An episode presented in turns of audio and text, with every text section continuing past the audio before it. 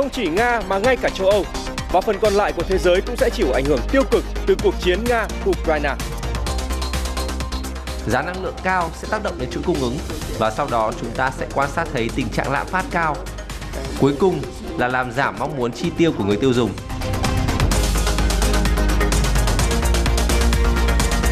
Xin kính chào quý vị khán giả, quý vị đang theo dõi bản tin tài chính kinh doanh. Và vừa rồi là một số nội dung đáng chú ý sẽ có trong bản tin trưa nay. Kính mời quý vị cùng theo dõi. Thưa quý vị, tại châu Á trong phiên giao dịch sáng nay thì giá dầu tiếp tục nhảy vọt thêm 2%. Tuy nhiên thì phần lớn các chỉ số chứng khoán chủ chốt trong khu vực lại có vẻ như là rũ bỏ được những lo lắng về cuộc khủng hoảng tại Ukraine. Cụ thể, dầu WTI tăng 2,64% lên 95,25 đô la Mỹ một thùng. Dầu Brent cũng tăng mức tương tự lên hơn 101 đô la Mỹ một thùng. Giá năng lượng ở châu Âu và toàn cầu nhiều khả năng sẽ tiếp tục tăng lên trong thời gian tới. Với một số chuyên gia dự đoán thì sẽ lên tới 120 đô la Mỹ một thùng. Trái ngược với phiên giảm mạnh trên thị trường tài chính ngày hôm qua, thì chứng khoán khu vực châu Á đều tăng điểm. Chỉ riêng có chỉ số Hang Seng của Hồng Kông Trung Quốc quay đầu giảm nhẹ về cuối phiên. Còn với diễn biến của thị trường chứng khoán trong nước thì sau một phiên giao dịch khá là tiêu cực trước diễn biến căng thẳng leo thang giữa Nga và Ukraine thì sắc xanh đã trở lại trên thị trường. Phân tích chi tiết xin mời biên tập viên Hoàng Nam. Vâng, xin chào anh à, Phương Nam, thưa quý vị và khán giả.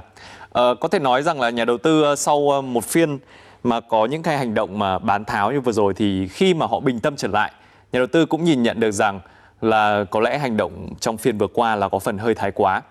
Và nhìn nhận về diễn biến của phiên hôm nay thì những căng thẳng chính trị ở một khu vực khá xa có lẽ cũng đã khó có những tác động lên nền kinh tế thực. Ờ, cổ phiếu ngành sản xuất à, nhựa, hóa chất đã có diễn biến uh, tích cực với phần lớn các mã trong nhóm đều hiện sắc xanh. Ờ, uh, DGC tăng hơn 3%, CSV tăng trần. Uh, đà tăng thì vẫn hiện diện ở nhóm à, phân bón, nhóm được đánh giá hưởng lợi khá nhiều khi mà Nga là quốc gia xuất khẩu lớn mặt hàng này uh, đang có động thái hạn chế xuất khẩu phân bón. Tuy nhiên sau một giai đoạn tăng nóng thì sáng nay cho thấy diễn biến nhiều mã kết phiên cũng bị thu hẹp đáng kể sắc xanh. Nhóm có giao dịch bùng nổ gần đây là dầu khí giảm điểm trong sáng nay Uh, có lẽ diễn biến uh, liên quan đó là việc là nhà đầu tư cũng đang có những cái động thái để để chốt lời khi mà nhiều mã trong một uh, thời gian ngắn đã tăng khá là mạnh có thể uh, kể đến như là cổ phiếu PVC chỉ trong 4 phiên đã tăng 30%. Dòng tài chính ngân hàng thì hôm nay đã trở lại gánh vác thị trường. Uhm, uh, nhóm chứng khoán sau thời gian ngụp lặn sau giai đoạn chỉnh mạnh cuối năm ngoái, gần đây cũng có những chuyển động giá đáng chú ý. SSI tăng 3%, VND tăng 4,6%. Ở nhóm nhà băng thì ờ, VPB dẫn đầu ngành với mức tăng là 4,2% và cũng là mã đóng góp nhiều nhất cho sức tăng của sàn HOSE. Ờ, HDB của HD Bank sáng nay cũng tăng gần 2% lên 29.350 đồng cho một cổ phiếu. Mới đây HOSE cũng thông tin ông Phạm Quốc Thanh là tổng giám đốc của HD Bank đăng ký mua vào 1 triệu cổ phiếu HDB dự kiến giao dịch từ ngày mùng 3, mùng 1 tháng 3 để đầu tư. Và chia sẻ tại hội nghị nhà đầu tư mới đây thì lãnh đạo ngân hàng này cho biết năm nay ngân hàng tiếp tục hướng tới vị trí ngân hàng bán lẻ trong top dẫn đầu với doanh thu, lợi nhuận dự kiến tăng trưởng 22 đến 25% và hệ số ROE duy trì trên 22%. Và để có những góc nhìn cụ thể hơn về à, diễn biến thị trường à, sắp tới, sau đây chúng tôi sẽ kết nối điện thoại với ông Nguyễn Đức Nhân là giám đốc trung tâm kinh doanh của công ty cổ phần chứng khoán à, KBSV. À, xin chào ông Nhân ạ. Dạ. Hôm qua thị trường giảm điểm khá mạnh, hôm nay thì lập tức tăng lại và từ khoảng thời gian ra Tết cho đến nay thì chứng khoán liên tục chịu nhiều biến động ờ, từ thị trường quốc tế, giao dịch uh, linh sinh quanh mốc 1.500. Ông đánh giá gì về tâm lý hiện nay và dự báo những cái diễn biến thị trường trong khả năng sắp tới sẽ nghiêng về kịch bản nào? Vâng, thì ờ, để xin cảm ơn anh. Suốt cả một tháng 2 vừa rồi, tức là tính từ khi mà Tết âm lịch chúng ta nghỉ Tết âm lịch xong và chúng ta đang giao dịch chỉ trong khung 1.470 điểm và 1.520 điểm. Và như thế là chúng ta đã hiểu là thị trường đã đi ngang trong khung 50 điểm. Um, phải nói là tất cả nhà đầu tư uh, nếu ở trạng thái mua mới mà chỉ đúng bốn ngành là vận tải phân bón bán lẻ và dầu khí thì mới có lãi. Nhưng đa phần thì các nhà đầu tư còn đang kẹt lại trong những cái sóng bất động sản và họ và các ngành khác từ trước tết âm lịch và và thực chất của họ bây giờ đang loay hoay với các khoản lỗ. Um, cộng với sự di chuyển của họ rất là chậm.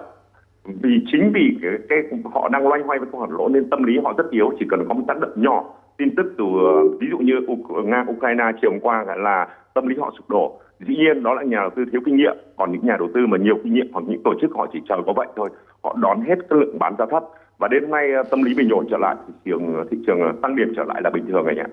Vâng. À, à, theo ông thì vâng. các cái nhóm ngành nào có thể nhận được cái sự quan tâm của dòng tiền trong thời gian tới? Và những cái nhóm như là dầu khí hay phân bón thì liệu đã phản ánh giá đủ cho những cái câu chuyện hiện nay chưa?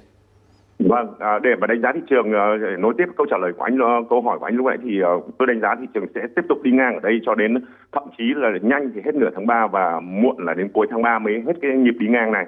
Tuy nhiên thì để tiếp câu hỏi của anh thì tôi trả lời là những cái nhóm ngành mới đang được lợi thì tôi đang đánh giá nó mới ở chân sóng thôi ờ, và chúng ta phải nói rõ nhất là nhóm dầu khí thì mới ở chân sóng thôi. Um, ví dụ như hôm qua dầu ngọt đã tăng lên 100 đô và hôm nay có giảm lại. À, dòng dầu khí thì trong suốt tuần vừa rồi đã tăng rất mạnh và hôm nay có điều chỉnh nhẹ. Đó là một cái chuyện bình thường thôi và chúng ta đang đứng trước tuần đầu tiên của một sóng tăng giá nên tôi đánh giá là rất là bình thường. À, giá dầu à, cụ thể là dầu ngọt mà cứ đứng ở 90 đô thế này nhiều tháng tới thì uh, các công ty thành viên tập đoàn dầu khí sẽ lại lớn và tôi đánh giá là những nhóm này sẽ tiếp tục được quan tâm trong thời gian tới. Ừ, ừ. Vâng rồi, rất cảm ơn những chia sẻ của ông. Dạ vâng, cảm ơn anh. Và kết thúc phiên giao dịch sáng nay thì à, VN Index đã tăng gần 12 điểm lên 1.506,84 điểm, giao dịch 455,2 triệu cổ phiếu với giá trị đạt 15.094 tỷ đồng.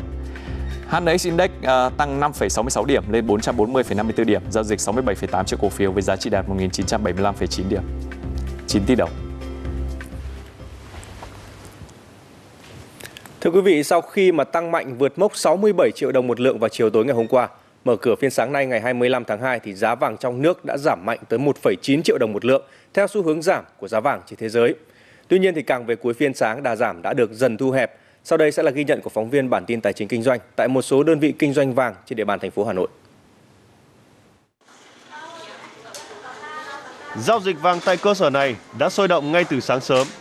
Bên cạnh một bộ phận giới đầu tư đã chốt lời khi giá vàng lập đỉnh. Theo đại diện của đơn vị này, thì hiện tượng người mua vào đang nhiều hơn lượng người bán ra. Từ năm 2020 thì giá vàng à, từ 4 triệu đấy, từ thời điểm mà đang 4 triệu mà nhảy vọt lên 6 triệu thì à, tôi đã có cái à, dự định ở trong đầu là sẽ phải tích trữ vàng và cái này nó sẽ liên quan đến dài hạn. Kể cả giá cao thì mình vẫn mua. Đúng rồi, mình vẫn tiếp tục nắm giữ. Lên hay xuống thì như nào thì cô vẫn cứ mua tích trữ. Tuy nhiên, theo các chuyên gia, Giá vàng hiện tại biến động mạnh do tình hình của thế giới khó đoán định, nên nhà đầu tư lướt sóng có thể đối mặt với nhiều rủi ro khi biên độ mua vào, bán ra là tương đối rộng. Chính vì vậy cần cân nhắc quyết định đầu tư ở thời điểm này. Cũng có một số nhà đầu tư đến chốt lời khi mà họ đã mua tại vùng giá thấp từ vùng à, 4x, 5x. Nhưng mà một số nhà đầu tư thì họ vẫn kỳ vọng giá vàng sẽ còn lên nữa. Giá vàng nó đang hết sức là nóng.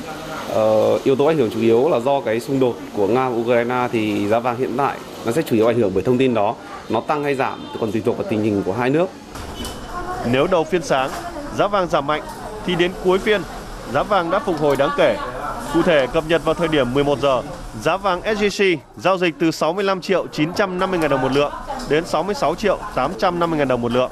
Còn vàng dòng Thăng Long giá mua vào là 54 triệu 650 ngàn đồng một lượng, bán ra là 55 triệu 600 ngàn đồng một lượng, tức là đã phục hồi từ 250 ngàn đồng đến 900 ngàn đồng mỗi lượng so với thời điểm mở cửa. Hiện tại thì giá dầu Brent đã vượt mốc 100 đô la Mỹ một thùng kể lần đầu tiên kể từ giữa năm 2014 tới nay. Theo các chuyên gia thì giá dầu thế giới tiếp tục tăng phi mã có thể khiến cho giá xăng dầu trong nước leo thang, buộc các doanh nghiệp kinh doanh xăng dầu phải tìm kiếm các giải pháp. Và trong đó thì bảo hiểm giá đang được nhắc đến như một công cụ hữu ích. Tháng 12 năm 2021, giá dầu chỉ ở mức 65 đô la Mỹ một thùng, Thời điểm đó, nhiều doanh nghiệp kinh doanh xăng dầu lớn trên thế giới đã thực hiện nghiệp vụ bảo hiểm giá bằng các hợp đồng kỳ hạn tiêu chuẩn ở vùng giá từ 65 cho tới 70 đô la Mỹ mỗi thùng trên các sở giao dịch hàng hóa. Có nghĩa là dù giá dầu hiện có tăng đến 100 hay thậm chí 150 đô la Mỹ một thùng thì giá đầu vào mà các doanh nghiệp này mua được vẫn ở mức từ 65 cho tới 70 đô la Mỹ một thùng. Hiện nay, phần lớn các doanh nghiệp dẫn đầu trên thị trường năng lượng đều sử dụng hợp đồng kỳ hạn tiêu chuẩn để bảo hiểm giá một cách rất hiệu quả. Điều này được thực hiện thông qua việc giao dịch liên thông với các sở thế giới. Còn tại Việt Nam, theo thống kê của Sở Giao dịch Hàng hóa MXV, dù giá trị giao dịch của các mặt hàng năng lượng trong năm ngoái đạt trung bình hơn 1.500 tỷ đồng một phiên, nhưng phần lớn trong số đó là các nhà đầu tư cá nhân. Nhóm doanh nghiệp bảo hiểm giá chiếm chưa tới 10% giá trị phải thu hẹp khoảng cách đối với các nền kinh tế lớn bằng việc sử dụng thành thạo và hiệu quả các công cụ và phương pháp ờ, mà các nước phát triển đã áp dụng thành công. Ờ, công cụ phổ biến và cũng dễ sử dụng nhất là các hợp đồng kỳ hạn tiêu chuẩn và sau đó là các hợp đồng chênh lệch giá spread và quyền chọn options. Theo chuyên gia, xu hướng tăng của giá dầu thế giới có thể tác động tiêu cực lên thị trường trong nước. Thế nên, bài toán bảo hiểm giá sẽ cần được đặt ưu tiên hàng đầu với các doanh nghiệp kinh doanh xăng dầu. Phần lớn trong hoạt động kinh doanh nói chung, đặc biệt hoạt động kinh doanh xăng dầu và đối với những mặt hàng mà có xem biểu giá thì thường thường người ta dùng cái công cụ bảo hiểm giá có nghĩa thông qua cái giao dịch hàng hóa phái sinh thì đây là một công cụ phòng ngừa có tính an toàn và tính minh bạch tương đối là rõ và giảm thiểu cái sự rủi ro biến động tăng giá. Theo thống kê của Sở Giao dịch Hàng hóa Việt Nam, giá dầu Brent trên sở ICE đã tăng tới 37% tính từ đầu năm. Còn nếu so với cùng kỳ năm ngoái, giá vàng đen hiện đã tăng gấp đôi. Một số ngân hàng lớn trên thế giới dự báo mốc 120 đô la Mỹ một thùng có thể xuất hiện vào giữa năm nay, thậm chí là cao hơn. Đặc biệt khi những căng thẳng địa chính trị ngày càng leo thang, công cụ bảo hiểm giá càng nên được các doanh nghiệp cân nhắc. Tại hội nghị thượng đỉnh bất thường Liên minh châu Âu EU về khủng hoảng Nga-Ukraine, các nhà lãnh đạo EU đã thông qua một gói trừng phạt đối với Nga do Ủy ban châu Âu đề xuất. Cụ thể, nhiều biện pháp trừng phạt Nga được đề xuất trong lĩnh vực tài chính, chẳng hạn như cấm các doanh nghiệp của nhà nước Nga thực hiện các hoạt động tài chính với EU hoặc là cấm giới tinh hoa của Nga gửi các khoản tiền ngân hàng mới trên 100.000 euro. Chưa kể còn nhiều biện pháp trừng phạt khác liên quan tới lĩnh vực năng lượng, vận tải và thương mại, cũng như việc cấm đi lại với các cá nhân có liên quan đến việc chuẩn bị cho cuộc chiến giữa Nga và Ukraine. Sau khi được thông qua, gói trừng phạt này sẽ được chuyển thành các văn bản pháp lý, dự kiến sẽ được các ngoại trưởng EU chính thức thông qua vào ngày hôm nay, 25 tháng 2 theo giờ địa phương. Và bất chấp những biện pháp trừng phạt to lớn hơn lên nền kinh tế Nga, thì nhiều nhà phân tích lại cho rằng Moscow không chịu tổn thất quá lớn, đặc biệt là trong ngành ngân hàng. Cụ thể thì các nhà phân tích cho rằng nhiều ngân hàng tại Nga hiện có thể đối phó với những lệnh trừng phạt tốt hơn so với 8 năm về trước, cũng như các ngân hàng của nhà nước Nga không còn dính líu quá nhiều tới thị trường phương Tây. Kể từ năm 2014, Nga đã đa dạng hóa lượng tiền dự trữ khỏi đồng đô la Mỹ và euro. Theo báo cáo tháng 1 của Viện Tài chính Quốc tế, vàng chiếm tỷ trọng lớn hơn trong dự trữ quốc gia của Nga so với đồng đô la Mỹ. Bên cạnh đó thì Nga cũng tăng cường thực hiện một số biện pháp bảo vệ kinh tế vĩ mô, bao gồm dự trữ ngoại tệ lên tới 635 tỷ đô la Mỹ, giá dầu gần 100 đô la Mỹ một thùng và tỷ lệ nợ GDP thấp, chỉ đạt 18% vào năm 2021.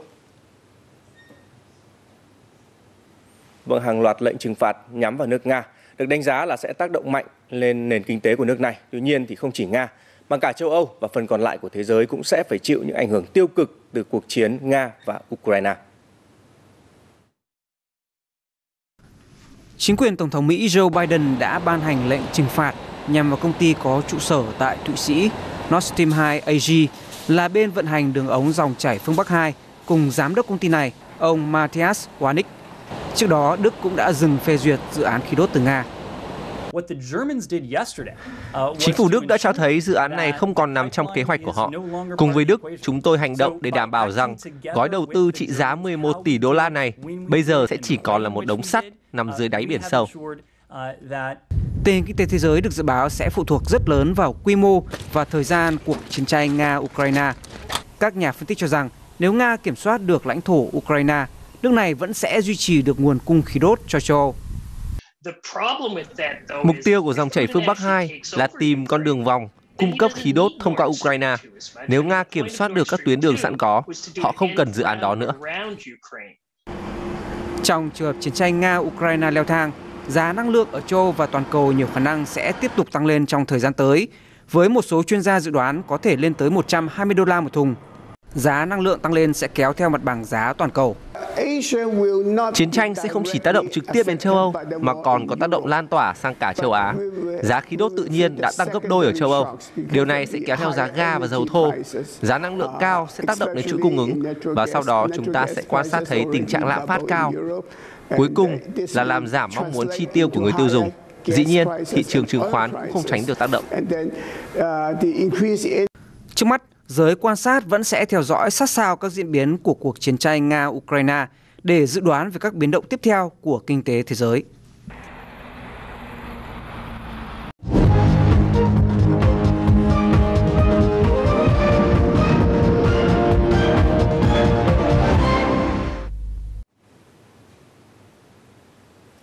Thưa quý vị, Bộ Xây dựng vừa có quyết định thành lập tổ công tác triển khai chính sách hỗ trợ nhà ở xã hội, nhà ở cho công nhân cải tạo, xây dựng lại chung cư cũ theo nghị quyết chính phủ về chương trình phục hồi và phát triển kinh tế xã hội và triển khai nghị quyết của Quốc hội về chính sách tài khóa tiền tệ hỗ trợ chương trình. Theo quyết định thì tổ công tác có nhiệm vụ làm việc với các địa phương để đôn đốc, hướng dẫn, kiểm tra về xây dựng chương trình, kế hoạch phát triển nhà ở xã hội, nhà ở cho công nhân, việc bố trí quỹ đất, thủ tục đầu tư, quản lý sử dụng nhà ở xã hội và việc cải tạo xây dựng lại chung cư cũ nhằm kịp thời thúc đẩy, tháo gỡ khó khăn và vướng mắc. Hiện nay thì vật liệu xây dựng đang có xu hướng tăng giá mạnh trở lại. Giá vật liệu tăng mạnh kéo theo giá thầu công trình tăng thêm từ 20 đến 30%. Giá tăng thì sẽ gây ra nhiều rào cản, nhưng đáng lo ngại hơn cả đó là khó đoán và biết đà tăng này sẽ dừng lại đến bao giờ trong bối cảnh là nguyên vật liệu trên thế giới cũng đang biến động mạnh những ngày này. Sau đây sẽ là ghi nhận của phóng viên bản tin tài chính kinh doanh. Các mặt hàng xây dựng cơ bản như sắt thép, gạch ống hay xi măng đều đang chứng kiến sự tăng giá mạnh tại nhiều cửa hàng. Nguyên nhân chủ yếu do giá xăng dầu tăng khiến chi phí chuyên trở vật liệu xây dựng tăng. Nhiều chủ cửa hàng cũng phải tăng giá để bù lại. Nhiều cái mặt hàng hàng nó lên có sắt thép với cả xi măng thì nó lên thì là nhất là gạch bây giờ. Gạch thì dao động từ 50 đồng đến 1.000 đồng một viên. Chủ hàng này cho biết giá tăng nhưng nhiều khách nhỏ lẻ vẫn tăng lượng đặt mua vì lo ngại giá vật liệu xây dựng có thể còn biến động cao hơn trong thời gian tới. Ghi nhận từ các nhà cung cấp, các nhà thầu xây dựng lớn, giá vật liệu đã đồng loạt tăng so với thời điểm cuối năm ngoái. Giá bê tông tăng 3%, nhôm kính tăng 15%, xi măng tăng 8%, gạch và cát tăng 2%. Đáng lo ngại nhất là giá sắt thép đã tăng 4%, trong khi đây là thành phần chính trong xây dựng.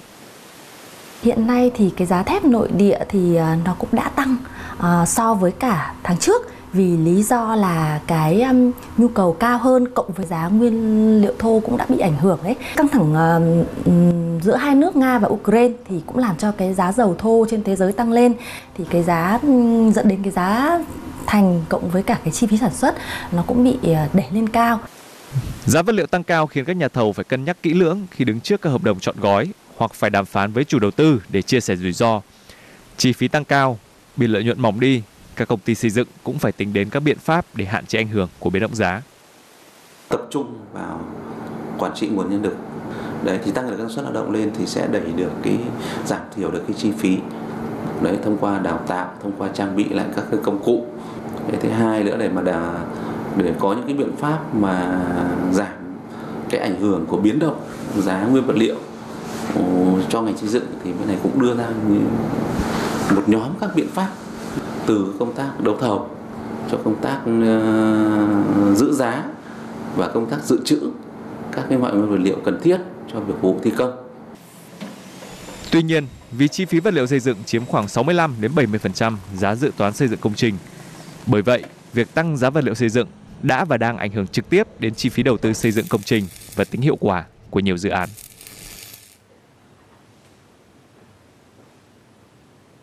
Ghi nhận vừa rồi cũng đã khép lại bản tin tài chính kinh doanh trưa nay. Cảm ơn quý vị và các bạn